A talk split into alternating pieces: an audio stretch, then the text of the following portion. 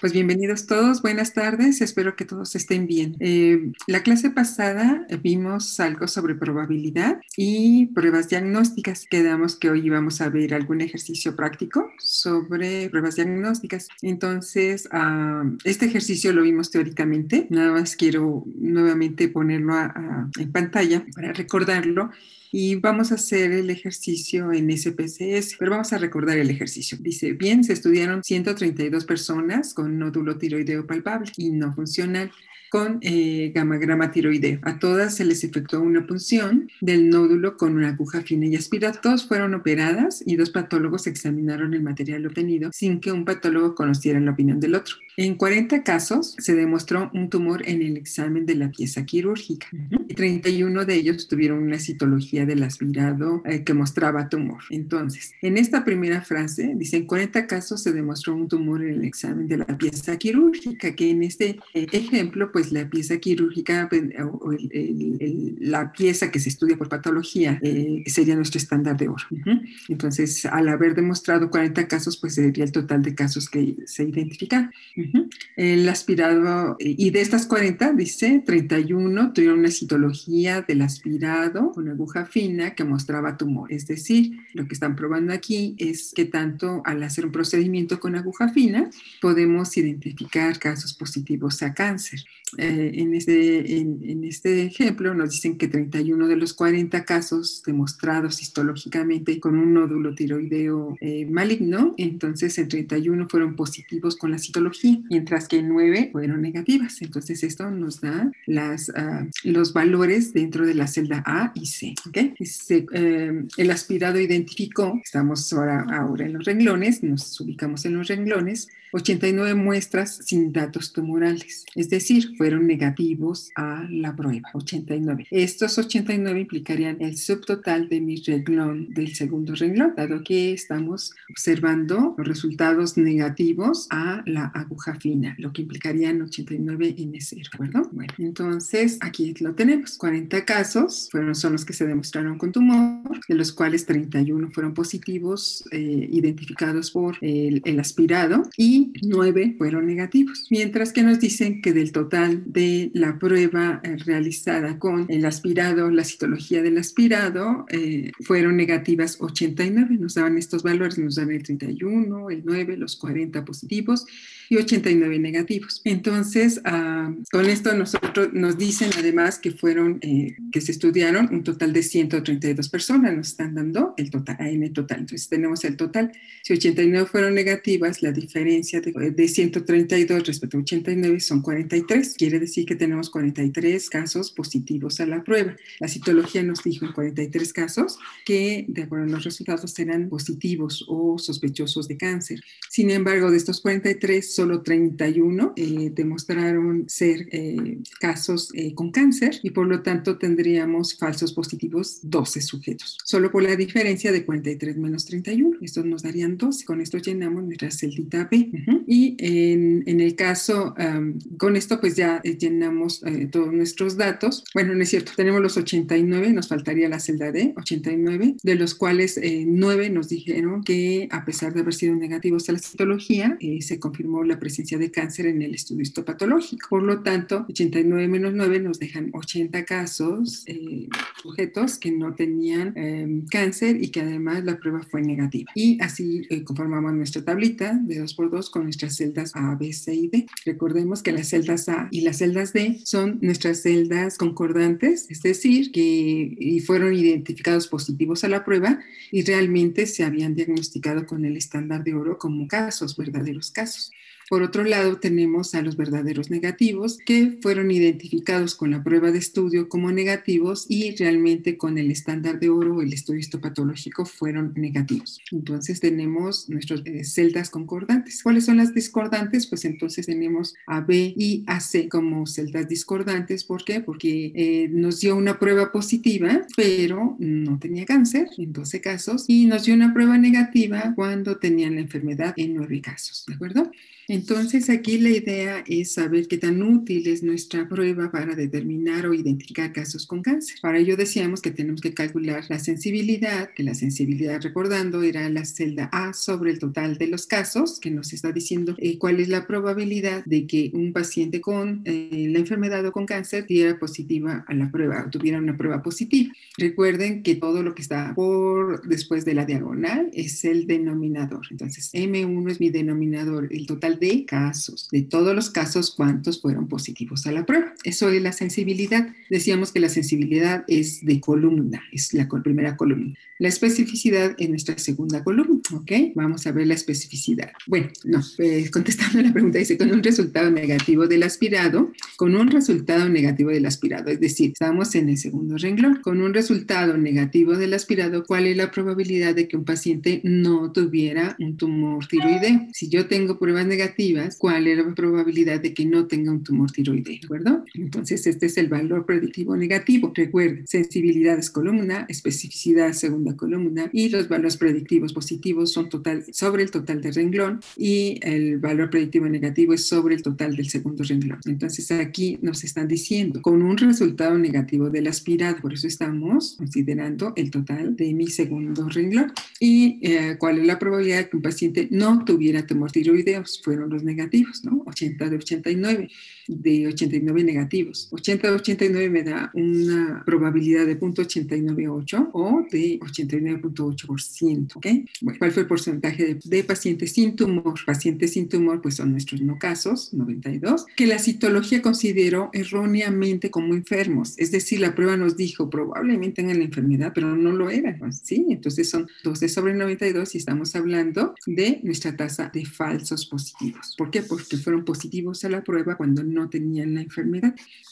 Esto nos da una probabilidad del 13% o punto 13. 13% de tasa de falsos positivos, que pues no es, eh, quiere decir que nos va a decir la prueba, eh, este sujeto este, tiene cáncer, le hacemos el, se hace la cirugía, se hace el, el estudio histopatológico y resulta que es negativo, ¿no? Que afortunadamente no la tuvo, pero bueno, ya nosotros eh, de alguna manera eh, le dijimos al paciente que era muy probable que tuviera alguna situación maligna. Sin embargo, en esos 12 casos, el estudio eh, pre, pues no fue el, más idóneo, ¿no? No nos condujo a un resultado este, que fuera 100% correcto. Bueno, esta es nuestra tasa de falsos positivos. ¿Cómo lo hacemos en SPCS? Bueno, vamos a hacer el ejercicio. Entonces les voy a, nada más recuerden los datos de la tabla si lo quieren anotar en alguna hojita para que lo recuerden. Nuestra tabla nos da 31 en A, 12 en B, 9 en C y 80 en D, con un total de casos de 40, con un total de no casos de 92, con resultados positivos a la prueba 43 y negativos 89. ¿okay? Y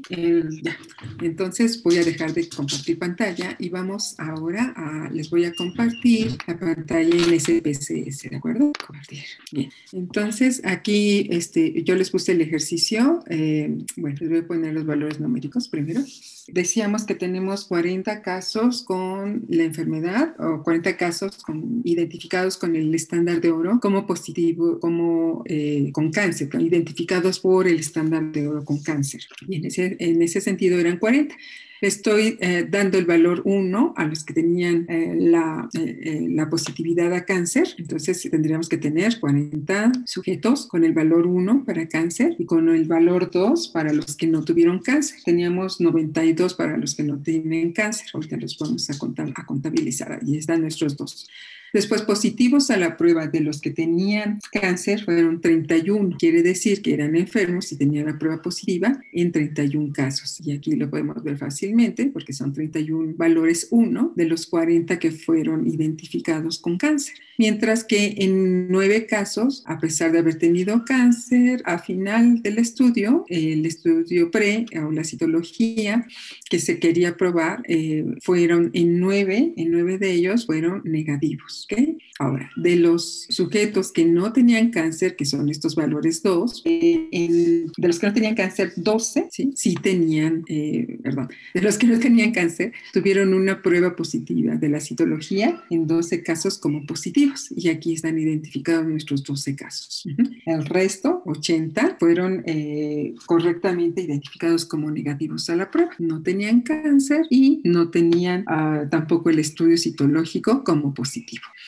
Entonces, bueno, así fue como acomodé los valores, ¿ok?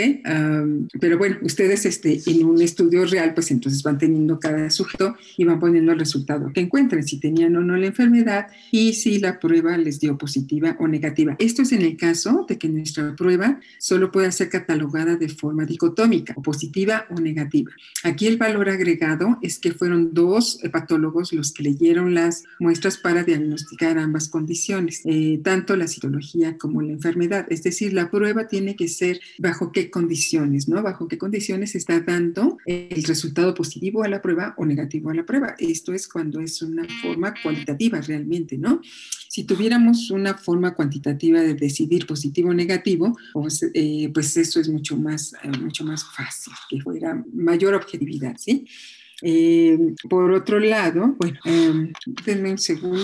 Entonces, bien. entonces eh, tendríamos estas dos condiciones, ¿ok? Vamos a, a, ver cómo tendríamos que hacer en esta situación, que tenemos un resultado dicotómico. Eh, nuestro análisis para una prueba diagnóstica. Bueno, en ese PCS no nos dice específicamente, ah, ¿quieres sensibilidad? Te doy la sensibilidad o especificidad. Dado que es una proporción, pues no los toma como una probabilidad, como una proporción. Esto lo podemos hacer en, la parte, nos tendríamos que ir a analizar, en la parte de analizar, en algo que ya vimos que serían nuestros estadísticos descriptivos y en, la opción de tablas de contingencia, tablas cruzadas, eh, tablas de contingencia, en inglés eh, la opción creo que es cross tabs, eh, pero cualquiera de ellas. ¿eh? Tablas de contingencia. Eh, les vuelvo a compartir pantalla por si no lo ven. Ok.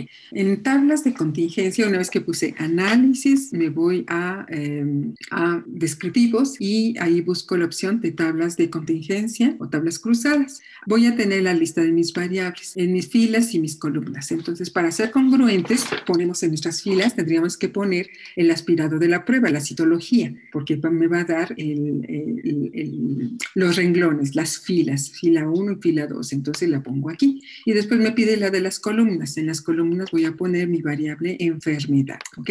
Entonces selecciono enfermedad, la coloco en las columnas. ¿Ok? Y esto me va a permitir hacer un cruzamiento de variables para que me dé una tabla de 2 por 2. De 2 por 2, ¿por qué? Porque, bueno, en cada una de las variables tengo dos categorías. Enfermos, no enfermos y en la citología positiva o negativa. Entonces son, es una tabla eh, de tetracórica, ¿no? O de dos bordos. No bueno, no tenemos que sacar estadísticos porque ahorita no vamos a hacer ese tipo de pruebas, pero si se ubican en la opción de casillas, en las casillas tenemos eh, varias opciones. Aquí me dice recuentos. Recuentos quiere decir que me va a dar en mis celditas los datos observados, es decir, cuántos sujetos hay en A, cuántos en B, cuántos en C y cuántos en D. Eso hasta ahorita nada más considere. Después nos vamos a algo que nos interesa. Ahorita prueba de Z, déjenlo de lado. Nos vamos a ubicar solamente en lo que nos interesa en el momento, ¿sí? Porcentajes. Porcentajes me dice porcentajes de filas, de columnas y totales. ¿Qué significa porcentajes de fila? Porcentajes de fila me va a tomar como 100% el total de mi, de mi primera, de mi primer renglón o de mi primera fila, en este caso, de los que fueron positivos a la prueba. Esto es, 100 eh, sería el 100% de positivos. Y esto me ayuda porque yo voy a poder ver los valores predictivos positivos si yo tengo el 100% de las filas. Eh, en la fila 2, por supuesto, me daría el valor predictivo negativo. Por eso sí me interesa tener porcentajes de filas. Porcentajes de columnas me da el 100% del total de casos de pacientes con la enfermedad. También me interesa porque yo quiero saber del total de casos cuántos fueron positivos a la prueba para conocer su sensibilidad y cuántos fueron negativos para conocer la tasa de falsos negativos. ¿Ok? Y en la otra columna me daría del total de sujetos sin la enfermedad, cuántos de ellos fueron positivos a la prueba, que eso me daría el total de falsos positivos, y por otro lado me daría los, el total de, el, número de sujetos que eh, fueron negativos a la prueba y no tuvieron la enfermedad, ¿ok? Por eso me interesa poner también los porcentajes por columna, ¿ok? Y el porcentaje total, bueno, vamos a ponerlo. Nada más, ya, eso es todo. Esto es para poner, poder tener mi tablita como ustedes están teniendo su base de datos de uno por uno de los sujetos. Bueno, yo quiero saber al final cómo tengo, obtengo mi tabla eh, de dos por dos. La tengo de esta manera. Es continuar y no hago más otra cosa y le digo aceptar. Vamos a volver a compartir pantalla porque recuerden que CPCS los resultados me lo da en otro archivo cuya terminación .spo. Entonces, bueno, este archivo me está dando aquí, en del lado izquierdo en esta ventanita me dice lo que yo le pedí es eh, una venta, este es un, archivo de resultados en el que estoy pidiéndole tablas de contingencia, me voy a poner un título, las notas sobre esto que estoy solicitando, el conjunto de datos, el resumen y la tabla de contingencia por fin. Esto lo vamos a ver del lado derecho. Pues aquí está nuestro título, nos dice eh, de dónde obtuvo los, la información, en este caso del conjunto de datos de mi escritorio y de una base de datos que se llama ejemplo pruebas diagnósticas y terminación.sap, que es la base de datos que les mostré hace un momento. De ahí extrajo la información. Y el resumen del procesamiento de datos, pues me dice que hay un total, ¿no? De casos válidos, si hay casos perdidos y el total. En este caso, estamos hablando de la citología eh, cruzada con la variable enfermedad. Son 113 los sujetos que se están evaluando, que es el 100% de todos. No tenemos valores perdidos, afortunadamente, y este, nos da el total de observaciones con las que se hace el análisis. Si tuvieran valores perdidos, chéquenlo. Eh, ser que realmente no tengan esa información y que no excedan nunca, nunca, nunca, nunca del 10%. Si no tienen valores perdidos, mejor. Pero hay veces que tenemos bases de datos secundarias que manejamos y tenemos muchísimos valores perdidos. ¿Cuál es la consecuencia de los valores perdidos? En un análisis bivariado o univariado, eh, como los que hemos estado haciendo, realmente no hay problema. Nos hace el análisis con los datos que tenemos. El problema es cuando queremos ir un poco más allá y eh, tratamos de hacer análisis multivariado, porque nos va a eliminar todo el caso. De, con que encuentre una celda con valor perdido, y yo tengo cinco variables a estudiar, en mi análisis multivariado es suficiente para que me elimine todo el caso. Entonces eso es un gran problema. porque este, pues nos elimina muchísimo, muchísimos de nuestros sujetos. Entonces, cuidado con eso. Digo, en estos son ejercicios y pues no tenemos valores perdidos, pero siempre observen esta primera información que nos dan, ¿de acuerdo? Bueno, en la tabla de contingencia, que sería una tabla de 2 por 2 ahorita la hacemos muy simple, pero vean eh, este, eh, nuestros resultados. Si se fijan en los valores, aquí dice citología del aspirado, positiva y negativa. Recuento, esto sería lo único que conformaría nuestra tabla de 2 por 2 como en el ejercicio de este, que les eh, hicimos en, el PowerPoint. Entonces son 31 y 12 A, 31 B, 12. Si checan su tablita que copiaron, son exactamente los mismos. Pruebas negativas 9 en la celda C y en la celda D. Ay, ¿por qué tengo 61? ahí, yo ya me equivoqué porque deberían de ser 80, ¿no? Entonces ahí ese es un error mío porque deberían de ser en total 92. Quiere decir que me faltan valores este, negativos en, mi prueba. Pero bueno, vamos a dejarlo así para no hacer este, otra vez el, el ejercicio. Vamos a suponer, vamos a poner otra vez una tabla en la que tengamos 31 y 12 y 9 y 61. Entonces me va a disminuir ahí mi muestrecita, ¿no? Pero este, vamos a ver en qué, se, en qué se diferencia. Vamos a manejar ahorita esta tabla para no regresarnos y, corregirlas. Nos estarían faltando eh, valores negativos sin tumor, 61 para 80, son 61, 9, 19, ¿verdad? 19 casos negativos. ¿Quieren que lo hagamos? Bueno, sería muy fácil porque, bueno, este es un ejercicio, ¿no? Me, tendría que ir a mi base de datos y tomar en cuenta los 19, no sé por qué no me los da, no sé si los 19 que tengo son, en total dijimos que eran 113. Entonces, mm, me estoy temiendo que me está considerando esta otra variable que puse aquí. Bueno, mejor, vamos a, suponer que tenemos nuestros resultados este, correctos. Eh, lo que está pasando es que sí me está considerando esta variable ah, que, está truncada, porque este es el otro ejercicio que les iba a poner eh, con una variable cuantitativa continua. Pero bueno, si, si no, lo dejan solita. Vamos a, vamos a quitar estas. Uh, tamaño de tumor y metástasis copiar y voy a abrir otro archivo, ¿ok? Uno nuevo. nuevo de datos y voy a poner ahí mis uh, variables. Ok, entonces ahorita, ahorita les explico uh, pruebas diagnósticas. Ok, esto lo voy a eliminar para que no me estorben. Borrar y borrar. Ok, bueno, ahorita lo que, lo que estoy checando es que eh, para que nos haga el ejercicio como habíamos querido, resultados 2. Ok, en mi total son 113 uh -huh, y debería tener, ¿cuántos? 9, 13, 12, a 1, 4, 12, 1, 13. Sí, es que sí me faltaron. No, no es que estuvieran estorbándome, es que ya me di cuenta que sí me faltaron agregar eh, este, eh, sujetos, 19 sujetos con prueba uh, que no tenían el problema. Vamos a hacerlo. Mire, está muy fácil. Ahorita les comparto pruebas diagnósticas. Aquí está. Vamos a hacerlo. Tenemos tiempecito. Entonces les voy a compartir nuevamente. Les comparto ahorita. Ok. Mm, es que ya no, no, no veo la, la, pantalla para compartirles. Ah, ya, ya la encontré. Ah, perdón, ingeniero. ¿Sí me están viendo? Es que yo creo que ya me salí de alguna manera. Eh, no, doctora. No estamos ¿Sí? viendo no, su ¿sí, pantalla. ¿sí, me, ¿Sí me ven entonces? Sí, yo la veo. La que no veo yo es la pantalla, pero eso es porque, déjeme ver, ya me ha pasado y no aprendo. bueno, a ver, déjeme ver. Está, se está viendo ahorita, eh, ah, ya, ya, ya, ya, ya. ok, bueno, compartir pantalla, les voy a compartir la base de datos, eh, la base de datos de pruebas diagnósticas. Ok, ya, aquí estamos. Bien, no es cierto, esta es la vista mala. Ventana, pruebas diagnósticas. No sé si, eh, ingeniero, si se alcanza a ver esta de pruebas diagnósticas. Sí, doctora. Sí, ok, genial. Bueno, lo, entonces lo que les decía que me que hacía falta era considerar los 19 que no puse, que fueron negativos a la enfermedad. O sea, nos tenemos que ir hasta el último y agregar 19 valores 2, ¿no? 2, 2, 2, 2.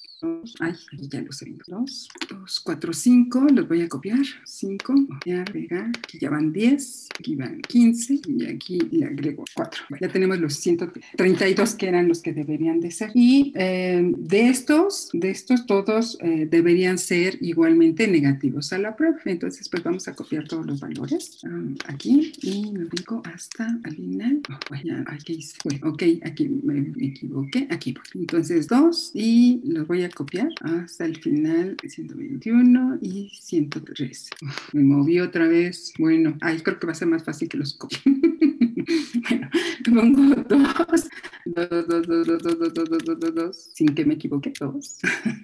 los puedo copiar y pegar, pero bueno, me ponen nerviosa, niños. Ok, 2, 2, 2, 2, 2, 2, 2. Ok, entonces ya tenemos nuestros 132 para que nos salgan. Lo volvemos a hacer, eso es muy fácil. Ya, nada más, ya que corregimos que teníamos ahí un error, lo volvemos a hacer para que nos salga igualito que el, ¿vale? Bueno, que el ejercicio que hicimos. Decíamos que analizar estadísticos descriptivos, nos vamos a tablas de contingencia, ¿ok? Vuelvo a, compartir pantalla, mm, compartir pantalla, tablas de contingencia y tenemos nuestras mismas, nuestras mismas um, variables en las filas, en las columnas, igualitito, ya lo teníamos puesto, le decimos aceptar y nos vamos a la hoja de resultados, ¿ok? En resultados ya debemos de tener los 132 pesos. Uh -huh. Bueno, entonces esta primera, como estuvo mal, la podemos eliminar y nos quedamos con esta segunda de tablas de contingencia. Ya tenemos a los 132 que deberíamos de tener inicialmente y decíamos que tenemos en la celda A31, en la B12, en la C9 y 80 en la D. Bravo, ya lo conseguimos. Bueno, ahora decíamos que te, cómo calculamos la sensibilidad, que era nuestra columna, nuestra primera columna del total de 40, cuánto representa 31. Y aquí lo podemos ver, dice porcentaje dentro de la enfermedad, quiere decir que está tomando en cuenta el 100%, fíjense, porcentaje dentro de la enfermedad 100%, o sea, los 40 son el 100%. ¿Cuánto representa la celda A? 31. Pues aquí nos dice que representa el 77.5%. Eso sería nuestra sensibilidad, ¿ok? Anótenlo por ahí, por favor, que lo vamos a necesitar. 77.5 o 0.775, ¿ok? ¿Cuál, ¿Cuál sería nuestra especificidad? Nuestra segunda columna. El, la segunda columna nos dice 100% dentro de la enfermedad. Nuestra especificidad decimos que son el total de valores del resultado de la prueba negativos, que son 80 entre 92. Eso nos da un porcentaje de 87%. Uh -huh. 87% o 0.87 47, ¿de acuerdo? Ahora, nuestro valor predictivo positivo es el total de nuestro renglón. El total de nuestro renglón, ¿sí? sería el 100%, que es lo que está señalado aquí, Del de todos los uh, resultados positivos, en este caso 43 resultados positivos, ¿cuántos realmente tenían tumor? 31. Esto representa del 100% el 72.1%, valor predictivo positivo igual a 72.1% o 0.721. El valor predictivo negativo nos vamos al porcentaje de renglón, 100% de los 89 resultados negativos, ¿cuántos tuvieron un valor negativo o que no tenían eh, este, la enfermedad? 80 de 89. Esto nos da un 89.9%. Valor predictivo negativo va a ser igual a 89.9% o 0.899. La tasa de falsos positivos. ¿Cuál es nuestra tasa de falsos positivos? Es la tasa de falsos positivos se da por columnas, ¿ok?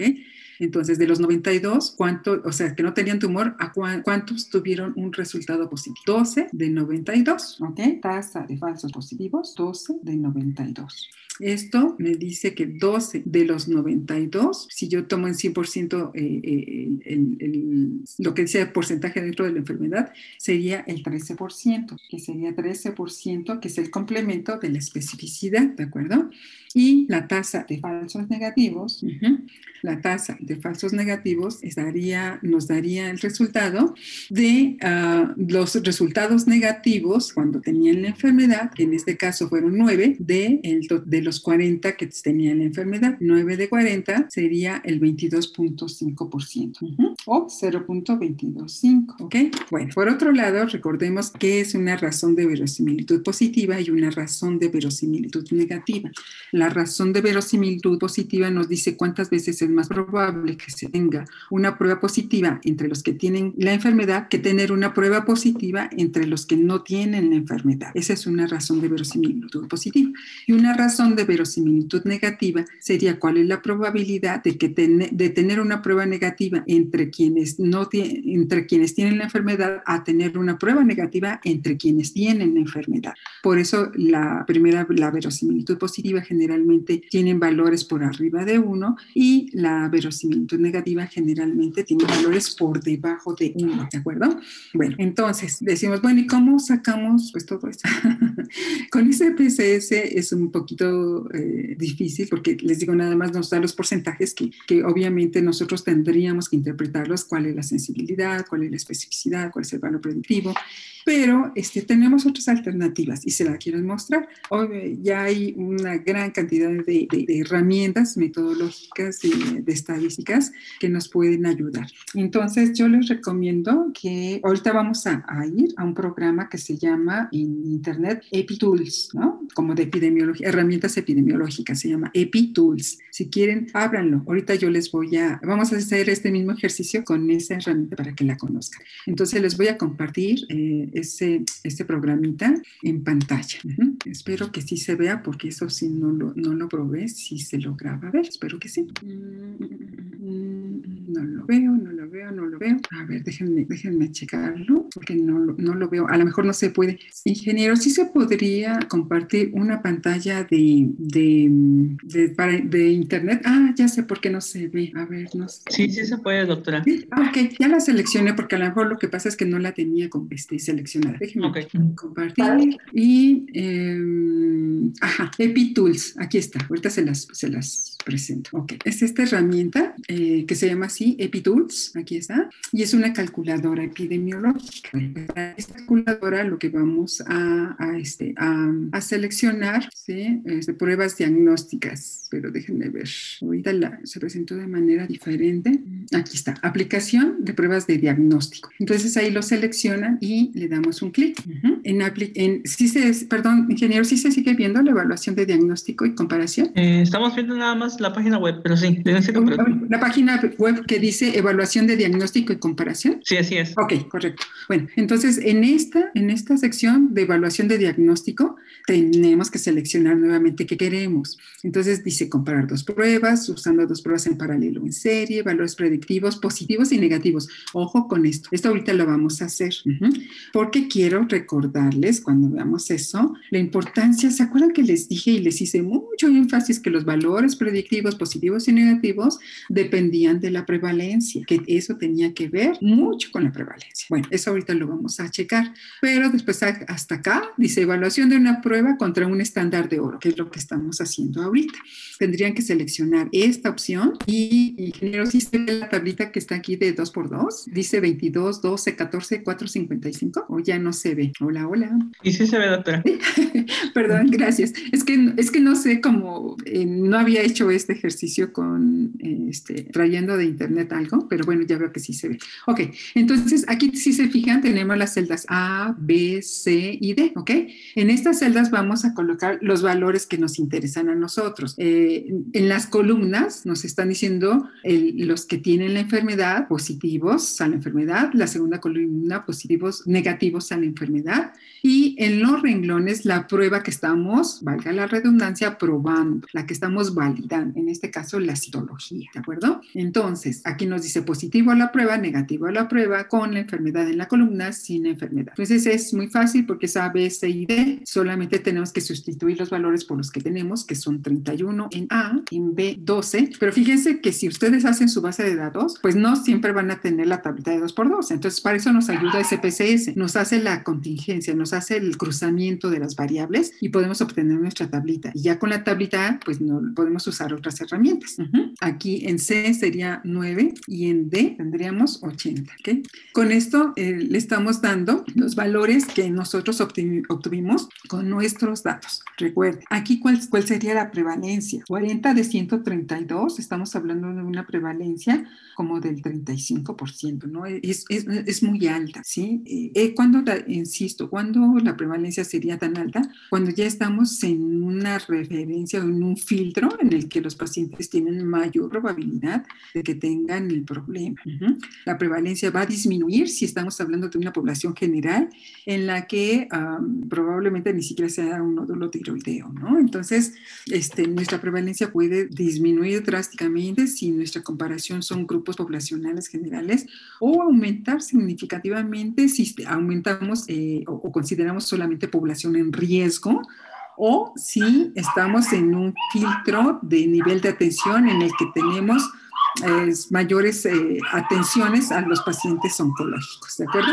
Bueno, después viene este, este recuadro pequeñito que dice nivel de confianza deseado y nos pone en punto 95. Esto lo vamos a ver en un tema posterior, pero nos habla de, de, de, que si hiciéramos nosotros 100 veces este mismo ensayo, este mismo estudio con 132 pacientes, ¿cuál sería la verdadera probabilidad encontrada en la población general? ¿sí? Obviamente nosotros no tenemos, eh, es una muestra, estos 132 es una muestra. No estamos hablando de todos los pacientes con nódulos tiroideos y que estamos evaluando.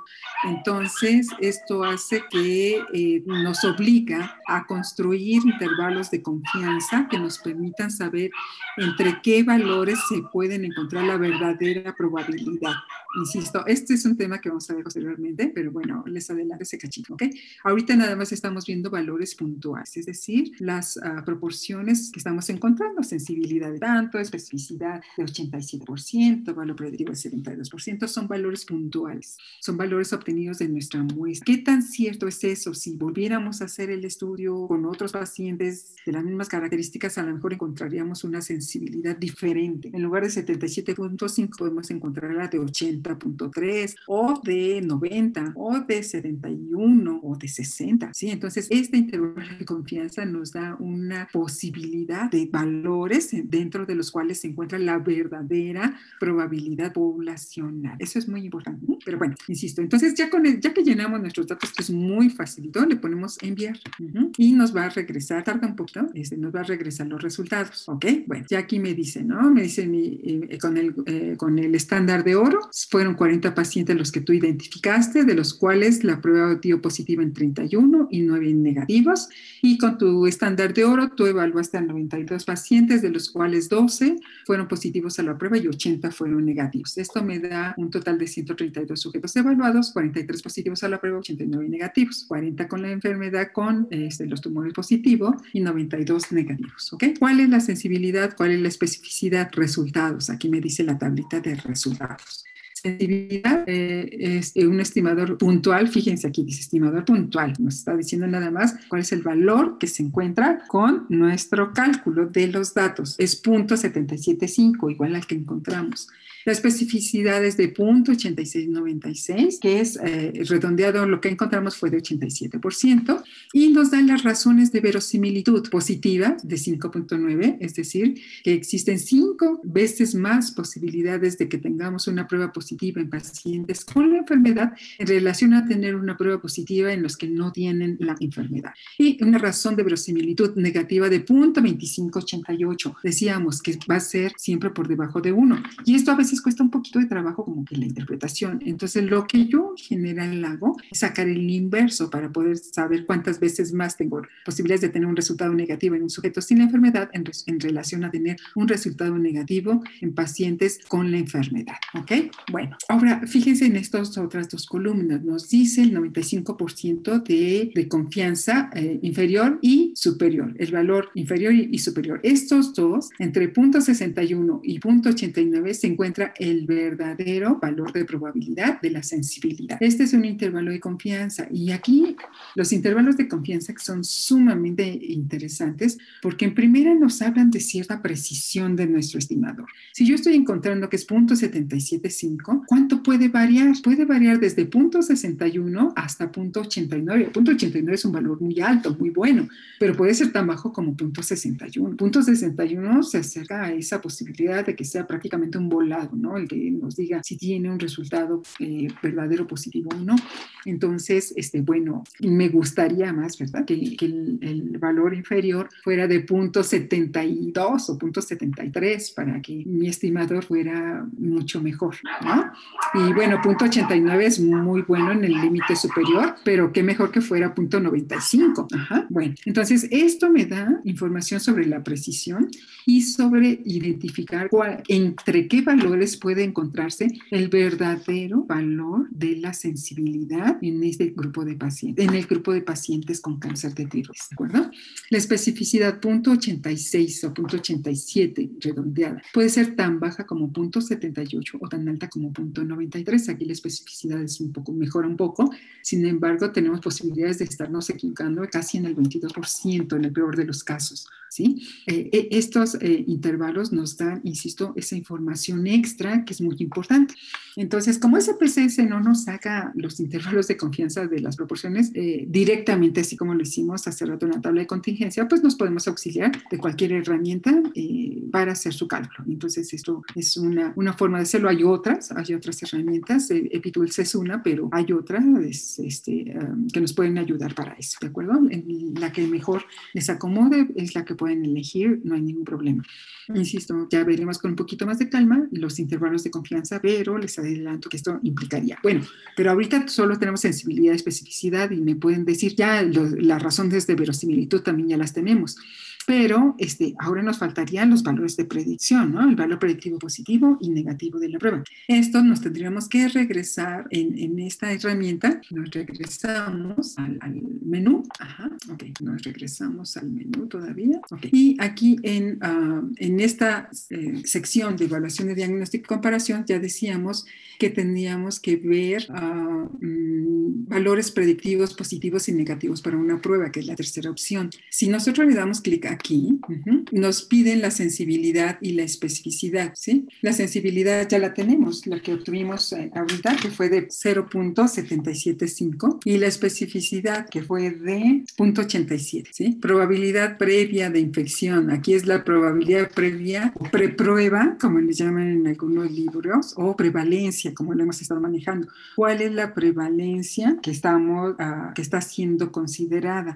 En este caso, nuestra prevalencia es muy alta, aunque ¿cuál es la prevalencia de, tener uh, enfermedad o tener uh, cáncer tiroideo este, en, en, todos los, uh, en todas las sospechas, digamos, ¿no? Pues no es muy alta, no es muy alta. Aquí nos están diciendo, puedes poner la prevalencia que realmente exista de la enfermedad o puedes poner la prevalencia de tu estudio, pero insisto, la prevalencia de tu estudio en el ejemplo que estamos manejando es muy alta. 40 de 132 es, nos da una una prevalencia, déjenme calcularlo, 40 entre 132 es igual a 0.3, ¿no? 30% de prevalencia. Insisto, sería muy alta dependiendo de dónde esté, ¿de acuerdo? En dónde esté viendo a esos pacientes. Si son pacientes de alto riesgo ya referidos, es muy posible que se respete esa prevalencia, pero a lo mejor no. Entonces yo aquí puedo este, eh, eh, jugar con esas prevalencias, ¿sí? Vamos a ponerle ahorita el del ejercicio, en el que esperaríamos una prevalencia alta del 30%, que es sumamente alta. Por eso ven que, que lo ponen en, este, en esta herramienta uh, de calculadora eh, estadística, nos los ponen los valores predictivos y negativos como aparte, porque si fuera con el ejercicio que hicimos con la tablita de 2x2, las, eh, la, el valor predictivo positivo y negativo pues serían los valores que encontramos de 72 y de 89. Pero si yo conozco realmente la prevalencia de la enfermedad en la población que estoy estudiando, yo puedo ponerla aquí, ¿de acuerdo? Eso es, esa es la ventaja. Miren, vamos a, poner, vamos a hacerlo con punto 30 y vamos a hacerlo como más bajo, después con un ejercicio más bajo y a ver qué, no, qué encontramos. Le damos a enviar, nos va a hacer el cálculo y nos regresa los resultados. Ok, entonces me dice, esto fue lo que nosotros le dimos como, como datos para poder hacer el cálculo y los resultados son estos. Uh -huh. Si antes eh, la probabilidad preprueba fuera de cero, o sea, aquí fíjense, nos están dando muchas posibilidades de modificar esa probabilidad preprueba. La que nosotros le pusimos fue de punto 3, esta que se encuentra aquí en este rengloncito, punto 3. Con eso, mi valor predictivo positivo sería de 72, que es el mismo que nosotros encontramos en nuestra muestra, 72.1. Y, y, y el valor predictivo negativo sería de 90, que ya está redondeado porque nosotros encontramos punto 89.9 si esa fuera la prevalencia. Pero fíjense cómo aquí nos dan diferentes opciones si la prevalencia fuera más baja o más alta. Punto 3, pero podría ser tan bajo como punto 1. Y entonces punto 1 me da un valor predictivo del 40%. Un valor predictivo del 40% me está diciendo que estoy teniendo 60% de probabilidades de tener falsos positivos. Un montón, muchísimos. Por eso yo necesito mejorar mis prevalencias. ¿Cómo mejoro mis prevalencias? Preprueba, las mejoro bien a pacientes que tengan mayor probabilidad de tener la enfermedad. Esto, por eso se manejan siempre pacientes en, de alto riesgo o en riesgo alto. Considerando cuáles son los factores de riesgo de tener la enfermedad, con eso yo puedo aumentar mi prevalencia preprueba, ¿sí? Bueno, y, fíjense, la especificidad sería muy alta, pero a costa de tener un montón de falsos positivos. Entonces, ojo, yo le estoy diciendo a un paciente que puede tener cáncer y en muchos casos sí que realmente no lo tienen, pero además estoy gastando recursos para, para, uh, para descartarlo. Uh -huh. Esa es la consecuencia de tener una condición o de hacer una prueba en la que mi prevalencia es muy baja y que el resultado que me den a mí me diga es positivo y que al final de cuentas sea negativo en muchos pacientes. Uh -huh. Entonces, tenemos que reflexionar mucho en, en, en, en, que aunque tengamos pruebas altamente sensibles y específicas, ver en quiénes le estamos aplicando en nuestras poblaciones. Si tienen baja probabilidad de, estar en, de tener la enfermedad o aumenta. Nuestra posibilidad de que mejoren nuestros valores de predicción dependen de la prevalencia, insisto. ¿De acuerdo? Bueno, ahora vamos a dejar este programita y uh, vamos a ver ahora, déjenme otra vez compartir pantalla, el segundo ejercicio de cuando tenemos una variable cuantitativa continua. -huh. Una, uh, okay, una variable cuantitativa continua en la que decíamos, eh, tenemos que decidir cuál es el mejor punto de corte para decir si la prueba es positiva o negativa. ¿Ok? Bueno, entonces, um, okay, les comparto pantalla Ajá. en la que estoy teniendo mi base de datos. Tomé los datos de la base de datos que habíamos estado comentando desde un principio de uh, de los um, cáncer de tiroides, ¿se acuerdan? Sí, y una de las preguntas era si había eh, metástasis o no, metástasis eh, ganglionares, y el, proced el, procedimiento quirúrgico, teníamos el tamaño del tumor, teníamos la edad, fueron dos de las variables que estuvimos analizando para la descripción de variables, el tamaño del tumor y la edad, ¿se acuerdan? De acuerdo a género, fue el ejercicio que hicimos la vez pasada. Ahora vamos a ocupar estas dos variables para hacer el ejercicio como si fuera de prueba diagnóstica, aunque no era el propósito del estudio, se los aclaro. Pero aquí estamos haciendo como que trampita para decir que, que si el tamaño del tumor puede ser útil para predecir si hay metástasis ganglionares a través de, como si fuera una prueba diagnóstica, el tamaño del tumor, ¿de acuerdo? Pero como no sabemos cuál es mm, el punto de corte, o sea, a partir de qué tamaño de tumor ya hay presencia o nos da mayor probabilidad de presencia de ganglios eh, metastásicos, entonces eh, este, vamos a utilizar una, una curva ROC para que poder eh, analizar los diferentes puntos de corte y saber cuál es la sensibilidad y especificidad en cada uno de ellos, ¿de acuerdo? Entonces, este es, la verdad es que es mucho más fácil que los otros, fíjense. Entonces tenemos el tamaño de tumor eh, este, eh, de los pacientes y tenemos designados con uno los que sí tuvieron metástasis y con cero los que no tuvieron metástasis. Recuerden que el tamaño del tumor está en milímetros, entonces 19 quiere decir 19 milímetros, 1.9 centímetros, ¿de acuerdo? Bueno, entonces, um, y 1 y 0, 1 es con metástasis ganglionares identificadas y 0 es que no se encontraron metástasis ganglionares, ¿de acuerdo?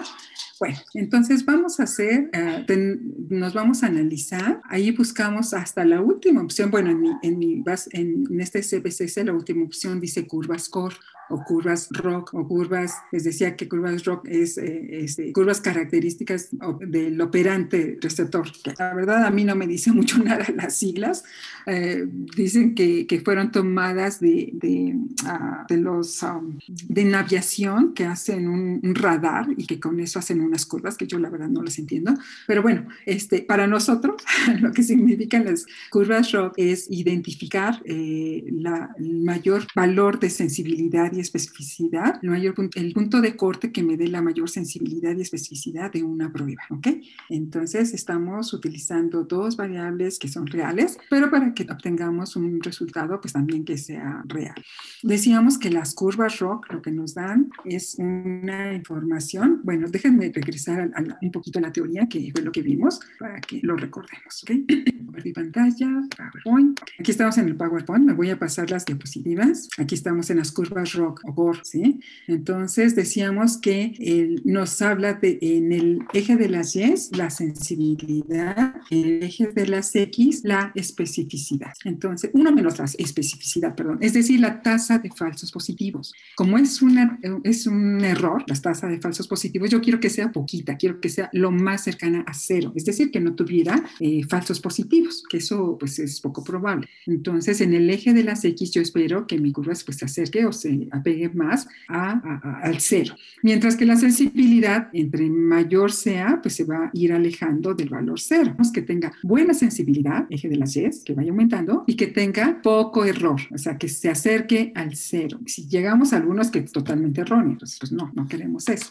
De tal manera que los, uh, los valores que yo voy a estar encontrando en los diferentes puntos de corte, sensibilidad, especificidad, voy a, a irlos marcando en mi curva, de, en, mi, en mi tabla, pues en mi eh, coordenadas, para que yo vaya marcando una curva, ¿no? Como se los puse más o menos aquí. Esto, estos son diferentes puntos de corte con 200 miligramos por 100, 180, 160, 140, 120, 100. Y para cada uno de estos puntos de corte yo calculo sensibilidad y especificidad. Yo les decía que si fuera 200 miligramos el punto de corte, diría que los que tengan 200 y más serían positivos a la prueba y los que tuvieran menos de 200 serían negativos. Con eso yo calculo mi sensibilidad y especificidad. El otro sería 180, 180 y más serían positivos a la prueba y menos de 180 serían negativos a la prueba. Entonces estoy jugando con esos valores. Los mismos sujetos, pero asignándoles diferentes puntos de corte para saber si son positivos o negativos a la prueba. Después aquí con 160, por arriba de 160 serían positivos, por abajo negativos y así para cada uno de ellos. Y para cada uno de ellos calculo sensibilidad y especificidad. En este ejemplo decíamos, la sensibilidad en este punto de corte es muy baja, aunque la especificidad es muy buena. Aquí mejor un poquito, pero 59% pues es pobre, la sensibilidad y la especificidad baja un poquito. Sensibilidad de 70% mejora la sensibilidad, pero la especificidad también me baja en 10%. La aquí, en este punto de corte de 140, la sensibilidad es de 85%, que es bastante aceptable, y la especificidad del 85%. Tengo un 15% de errores, tanto de falsos positivos como de falsos negativos. Aquí me aumenta la sensibilidad, pero la especificidad me disminuye un 20%, que es bastante. Aquí mejoro la sensibilidad, pero sigue bajando la especificidad. Entonces tengo que encontrar el punto de corte que sea lo más, uh, lo mejor posible, que me dé la menos posibilidad de error, tanto en la sensibilidad como en la especificidad, ¿de acuerdo? Bueno, aquí decíamos que con esos valores yo voy marcando sensibilidad del 45%, pues es como por aquí, y una especificidad del 100% significa cero tasa de falsos positivos. Entonces el primer punto que debería de aparecer sería aquí, aquí está marcado, ¿de acuerdo? Y después el segundo punto que me dice sensibilidad del 59%, entonces está cerca del 60%, pero tengo 95% o un 5% de error, porque es uno menos especificidad, entonces se queda por aquí. Y así voy marcando cada uno de los puntos de tal manera que yo tenga eh, trazada esa curva, ¿ok? Bueno, pero como esta está muy feita y además a mano pues no es tan fácil hacerlo, sí está fácil, pero bueno, ya nos acostumbramos a que tenemos herramientas que nos ayudan y eso lo hacemos con ese PCS, ¿de acuerdo? Entonces, en lugar de hacer un montón de tablitas y puntos de corte y que se puedan equivocar y todo, sacar la sensibilidad y especificidad, lo que vamos a hacer es utilizar ese PCS, ¿ok? Entonces, me voy a, a mi base de datos, en donde ya le dije, déjenme ver si le dije, sí, ya eh, arreglé mis variables, el tamaño del tumor, tamaño T es el tamaño del tumor, aquí lo puse en la etiqueta, no tiene valores porque es variable cuantitativa continua, MET, que son las metástasis, aquí le puse presencia de metástasis y aquí lo, lo, lo etiqueté, le dije que la cero es que no tenían metástasis y los unos es que sí tenían metástasis, ¿se acuerdan que fue que les dije que cuando nosotros hacemos las variables tenemos que adecuadamente etiquetarlas para no equivocarlos, ¿de acuerdo? Y, este, y bueno, y esta eh, sería nominal y esta escalar, porque es cuantitativa continua, lista de datos. Entonces, si yo quiero ver los valores de las etiquetas, le pongo aquí, la única que está etiquetada son metástasis, los unos con sí, los ceros con no. Yo puedo saber cero, porque está aquí está cero, y es no, o sí, que es el uno que está aquí. Aquí en esta parte yo puedo quitarle la etiqueta con valores numéricos originales o ponerle la etiqueta, ¿de acuerdo? Para esto es como recordatorio. Bueno, por fin, ahorita sí, ya nos vamos a analizar, nos vamos a curva score o rock. Uh -huh. Y aquí voy a, a, a, poner mi variable, esta cuantitativa continua la voy a meter en las variables de contraste, ¿ok? Y la variable que me va a decidir si tiene o no tiene la condición, lo vamos a poner que es la presencia de metástasis en la variable de estado. Y me dice cuál es el valor de la variable de estado. Es decir, aquí estoy proponiendo que los valores eh, positivos o los que sí tienen son los que, uh, los que tienen metástasis. Entonces eso es lo que me interesa eh, este, estudiar o validar. Entonces le pongo el valor 1, que son los que sí tienen. Visualización. ¿Te, ¿Quieres que te presente la curva ROC? Sí, por favor. ¿Con línea diagonal de referencia? Sí, por favor. Ah, algo que se me olvidaba. Recuerden que eh, al hacer una curva podemos saber el área que existe bajo la curva. Si tuviéramos un área bajo la curva de 100 o de 1, pues de 1, estaría en sensibilidad del 100% y cero tasa de error. Pues conforme va disminuyendo el área bajo la curva, eh, pues vamos teniendo más posibilidades de error en la tasa de falsos positivos, ¿de acuerdo? Bueno, puntos de coordenadas de la curva ROC, sí, por favor. O sea, esto me va a decir cuáles son los puntos de corte que se hicieron y cuáles son los valores, ¿de acuerdo? En opciones, uh, déjenme ver, bueno, ahí mm, las que están por default, no le muevan. Entonces, tengo mi variable, tengo mis dos variables, tengo la curva ROC para que me dé la sensibilidad, de especificidad de los puntos de corte y le digo aceptar, ¿ok? Voy a nuevamente a compartir con ustedes pantalla para ver los resultados. ¿Dónde están? Acá está. Entonces, aquí me dice curva score o curvas ROC, -huh, en español, como la conocemos. Me dice aquí, resumen de casos, presencia de metástasis positivas o negativas. Valores perdidos se encontraron 28. Eh, que, ah, ya sé. Bueno, ok. Se, se, eh, ponen estos 28 porque se quedaron los, los, los que estaban en la, en la otra base de datos, que eran los 28 de excedentes. Pero bueno, estas son, son los 61 y 24 que tenemos de valores positivos y negativos de metástasis. ¿okay? Y miren, está, aquí está mi curva ROC, que no está nada bonita, pero bueno, es una curva real para una hipotética idea que nada más se me ocurrió porque tenía los datos de que el tamaño del tumor puede de alguna manera decirnos, sobre decirnos que existieran metástasis ganglionas. ¿Ok? Bueno, aquí están así como que se ven muchos, muchos eh, ángulos, pues digamos, pero están dados por los diferentes puntos de corte. En el ejemplo que les puse, hicimos, eran eh, ocho tablas, ¿no? Ocho puntos de corte, cuatro puntos de tres y tres, seis puntos de corte, que no eran muchos, pero yo hubiera podido hacer 10 puntos de corte o 100 puntos de corte. Esto sí lo hace el, el, programa. Nosotros a mano, pues es mucho más difícil. Vean que aquí dice susceptibilidad, ¿no? Que bueno, pues es la sensibilidad desde 0 hasta 1 y 1 menos la especificidad que nos habla de la tasa de falsos positivos. Esta línea recta, pues nos dice que eh, nuestra curva debería de estar por aquí, ¿verdad? Para poder saber cuál es, aunque nuestra curva pues está medio feita, pero bueno. Ahora, área bajo la curva, decíamos que entre más cercano al 1, pues es mejor, pero no, fíjense que no está tan, tan, tan, tan, tan mala, es 0.74 o 70% de área bajo la curva, que no está así tan, tan, tan, tan fea. sí, este, bueno, puede ser un poco útil eh, en este sentido. Y este otro cuadro es muy interesante porque nos dice positivo si es mayor o igual que, es decir, son los puntos de corte. Si yo le doy que 4 milímetros o más sean positivos y, y, menos de 4 sean negativos, entonces la sensibilidad sería de 1 y, les, y la tasa de falsos positivos sería de 1. ¿Sí? 4 son 4, eh, recuerden que, que, estamos hablando en milímetros, ¿ok? Es muy chiquitito, menos de medio centímetro. Menos de medio centímetro, la sensibilidad sería de 1 y su especificidad sería de 1, pero pues es un punto de corte muy chiquito. ¿Qué pasa si decimos de un centímetro? Un centímetro son 10 milímetros, ¿no? Más o menos por aquí, entre 9.5 y 10.5.